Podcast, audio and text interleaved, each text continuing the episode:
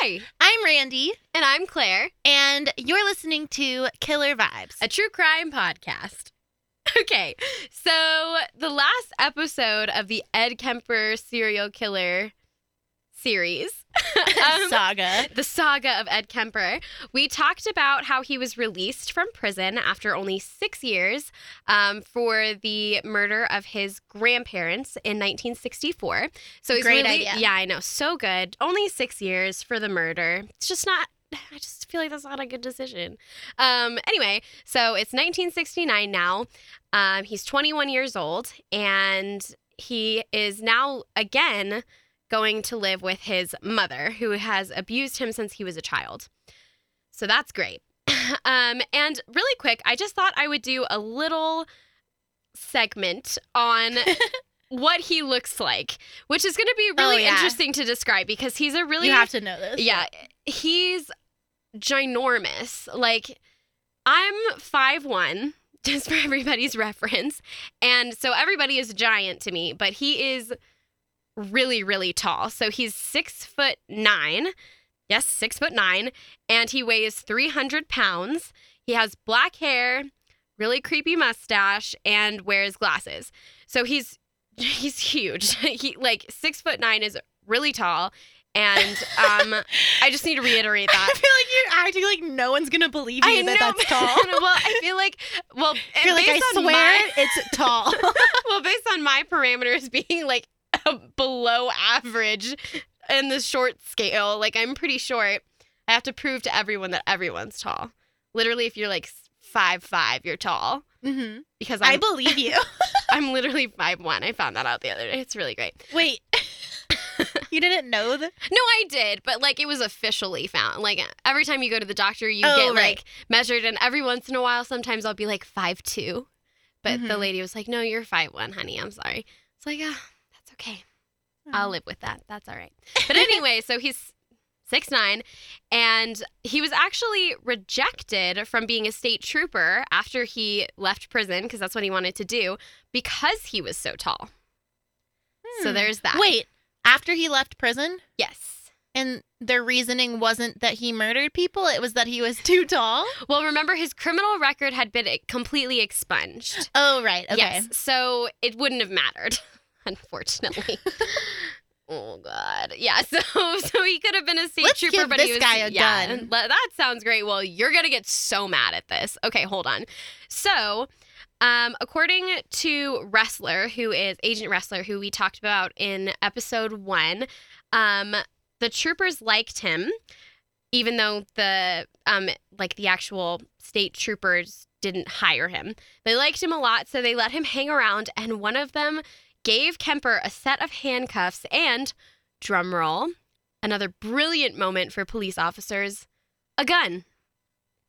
Oh, Yep, they gave him a gun to borrow. and I was like, firstly, you live in California, so what the hell are you going to do with a gun? Like, there's not, like, you know what I mean? Like, California is highly populated. He's No, not there's living a- out in the woods. there's a lot of woods in California. There, but yeah, but There's he's like not going many out national there. parks in California. Right, but he's not going out to the woods at all. And they're like, here, just borrow this gun. I just want to know what Ed Kemper What- said to these troopers that like made like, like convinced them to give him a weapon to borrow.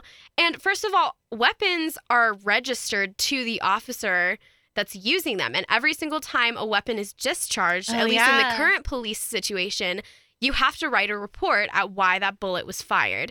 So like I just This makes no sense. This makes But no it's also like the late 60s, so I feel like you could get away with more s- dumb, Dumb things stuff, back yeah. then. you're, That's you're not ins- wrong. That's crazy. I, I feel know. like if someone is like, I would like to be a state trooper, and then they say no, and then they say, but can I have a gun? That indicates their entire reasoning behind wanting to be a state trooper was to have a gun, which is probably not the best exactly. thing to tell someone you're trying to get to hire you. But I guess in this case it worked out. What the heck? I oh know. my gosh. I know. It's and really frustrating. handcuffs? Yes, they gave and him handcuffs? handcuffs. What do Yes, you need that yes. for? I, d- murder. So in 1971, Kemper gets into a car crash and wins some money, but he hurts his arm, so he actually ends up being out of work. He, I think he worked on campus for something. Who let him on campus? I, his record is expunged. oh yeah, yeah, yeah. I'm sorry, I keep forgetting that. yeah, so nobody can see that stuff. So just for reference, since Randy keeps on I'm sorry. um, if a criminal record is expunged, it means that all criminal activity is per- is removed permanently from your record. So no one can access it, no one can see it. So employers can't see it. Um, if you go in for like a like a driving ticket thing or like a parking ticket and you have to go in front of a judge, the judge can't see it. Nobody can see it anymore. It's literally physically like removed from your your record. Um, so all of the time that he spent in prison for the murders are not on his record. It's Okay. completely I'll taken remember off. yes, you knew this. I know. I just I just kept forgetting. Sorry. No, that's fine. Yeah, so that's what it means when um, a criminal's record is expunged. Because I'm sure if anybody has watched a whole bunch of forensic files, which I do religiously, um, that happens every once in a while. They mention criminal records being expunged um, from someone's permanent record. So in 1971, Kemper gets into the car crash and he wins the money. But like I said before, he hurts his arm, out of work. So he starts trying to fill up his time and he starts to take notice that a lot of female co-eds are out in Santa Cruz hitchhiking. Um, so I just wanted to say this before I get into the co-ed murders, just because this is another reason why Kemper is kind of interesting. So serial killers have a specific demographic for their victims in most cases, whether it's race or hair color, height, age, um, all of that stuff. And while Kemper killed mainly female co-eds, that's really the only thing that they have in common. There wasn't an, any demographic he stuck to other than his victims all being females. Um, some of his victims were Caucasian, some of them were Asian descent. Their ages were all over the place. He literally just picked people off. And of course, women tend to be more vulnerable. He is a huge guy, so he can overpower them very easily. And it's just, I just thought that was really interesting that he didn't really have, like, especially the race thing, because race tends to be a really, like, consistent demographic for serial killers. Race and gender are two of them. So I thought that was, you know, I thought that was kind of a, a weird little thing about him. I think that um a lot of the times the killings are connected to a person in their past or something like that. So if all of his victims looked like his mom, that would make sense to me. Mhm. so yeah, that is kind of Right. weird. And I would 100% never hitchhike, but I would 1000% never hitchhike with someone that looked like him. Okay, I know. that could just like step on you because he's Yeah. so tall. He could snap you in half Yeah. with his bare hands. Anyway, so at first Kemper would pick up female hitchhikers and then let them go, just as like a weird practice round. And then on May 7th, 1972, um, Kemper picked up Mary Ann Pesce and Anita Luchessa, um, and they would never make it to their final destination. Um, they were going to Stanford University, which was no more than a few hours away. Um, Ed Kemper parked on a dirt road and told the girls he was taking them back to his apartment, and then he murdered them in the car. Kemper would later explain that he stabbed and strangled Marianne before stabbing Anita as well. So, for those of you who don't know anything about the Kemper serial murders, I just want to warn you before I tell you this last piece of information. Um, Kemper has necrophilia, uh, which means he takes sexual pleasure from corpses. So, this is a really horrible piece of information about this case, and I contemplated a lot talking about it because I know it's really disturbing, but this case is important to understand the full capacity of it. And so, I'm going to tell you what he does. But I just want to warn all of our listeners that if you get easily bummed out by this sort of stuff, this is probably when you might want to turn it down for a second. Um, but so this is just a warning. Um, it's not pleasant. Um, so after killing both Anita and Marianne, Kemper raped their corpses and dissected them, throwing parts of their body into ravines. The families reported them missing soon afterwards, but nothing would be known of their fates until August 15th of that year, when a female head was discovered in the woods near Santa Cruz and was later identified as Marianne. Anita's remains, however, were never found. So Marianne and Anita were both roommates. Um, and so they were just hitchhiking back to Stanford. Um, and I believe Kemper killed Marianne in the in the car first, and then I think he put Anita in the trunk Mm-hmm. and then killed her later. So it was just it's really horrible. Um and I I don't have a ton on Marianne and Anita because there are six uh, women that he killed during this time. So we're going to move on to the, his next victim. Um, but if you want to know more about them, I can post a link about them, some memorial stuff as well. Um, but yeah, so th- this was the first set of killings um, in the co-ed murders. So there's that. We've got a few more to get through, so everybody pace out with me. Um, so later that year, on September 14th, 1972, Kemper picked up 15 year old Aiko Koo, who was on her way to dance class and didn't want to pay for the bus to get there, so she decided to hitchhike. She's 15, you guys, so this is just like, it's horrible. Um, Kemper picked her up, obviously, taped her mouth shut in order to suffocate her. And when she did lose consciousness, um, Kemper removed her from her car, raped her. He then suffocated her with a scarf and put the body into the trunk. He took her body home and dissected it. And the police have, actually never found her whole body. Um, so it's another really horrible, gruesome murder. And she was such a pretty young woman. Like, she is gorgeous. She's a dancer. There's a really stunning photograph of her just sitting in a very like classical dance position. And it's just, she's so, she looks so small. And I just can't, ugh, it just makes me so sad. And I just want to like give her a hug. And I don't know. Um, so that's um, Aiko on September 14th um, is when N. Kemper picks her up and kills her. And then on January 8th, 1973, so then the following January, um, Kemper continued to act on his m- murderous impulses, picking up hitchhiker Cindy Schall, whom he shot and killed. Um, while his mother was out, Kemper went to her home and hid Schall's body in his room. He proceeded to rape her body and then dismember her corpse the following day and threw the parts into the ocean. Several parts were later discovered when they washed up on shore. He buried her head in his mother's backyard.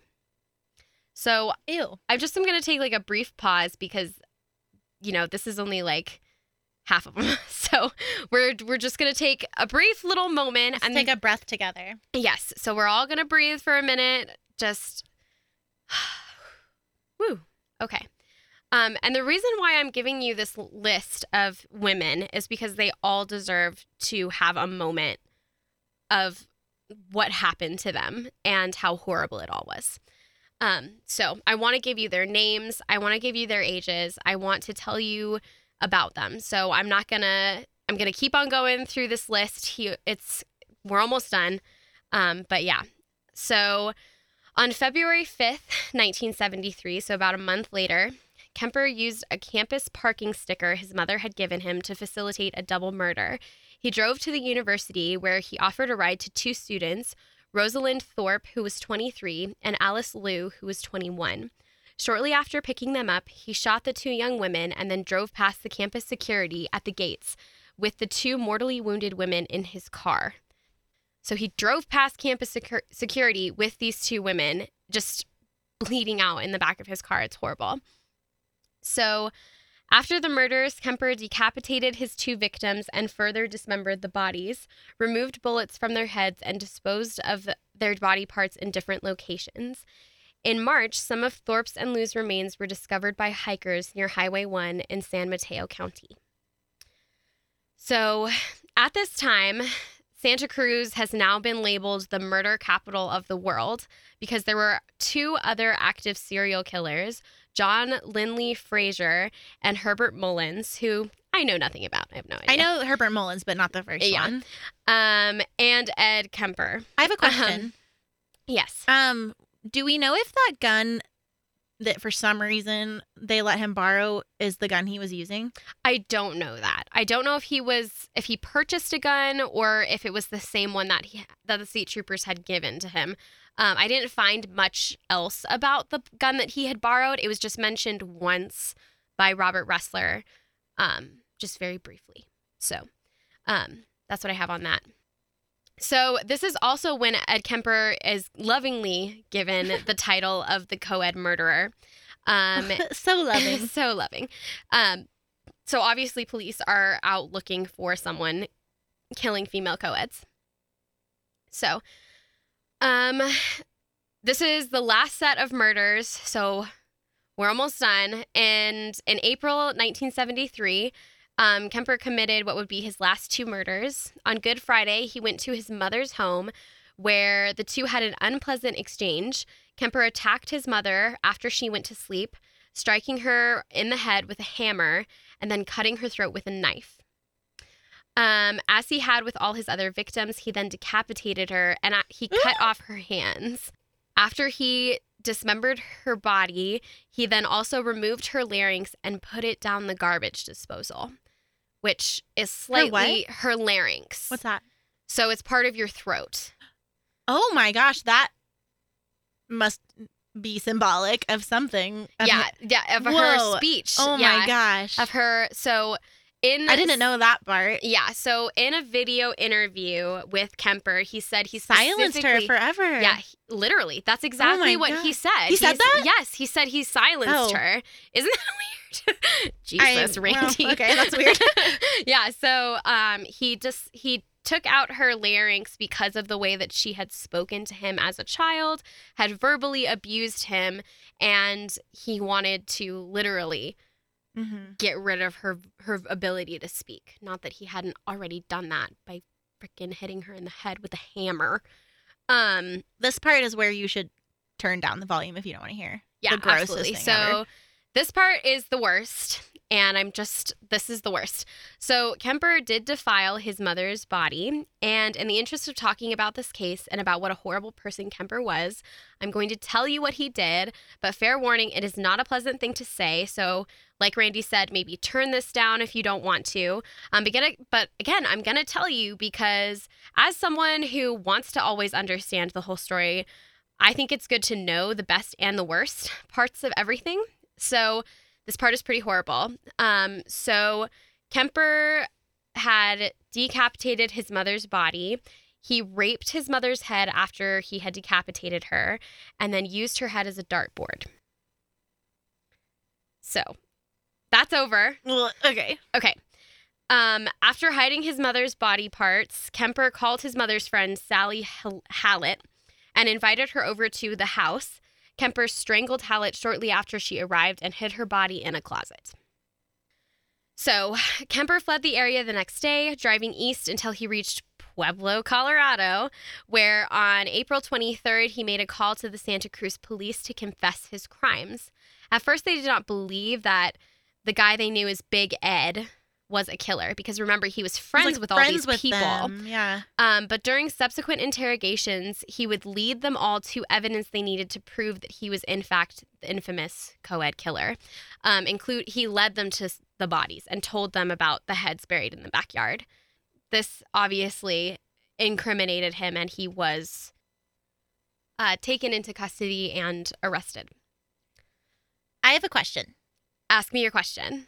Do you think that Kemper purposefully befriended law enforcement so that when they were looking for a serial murder, they wouldn't look at him?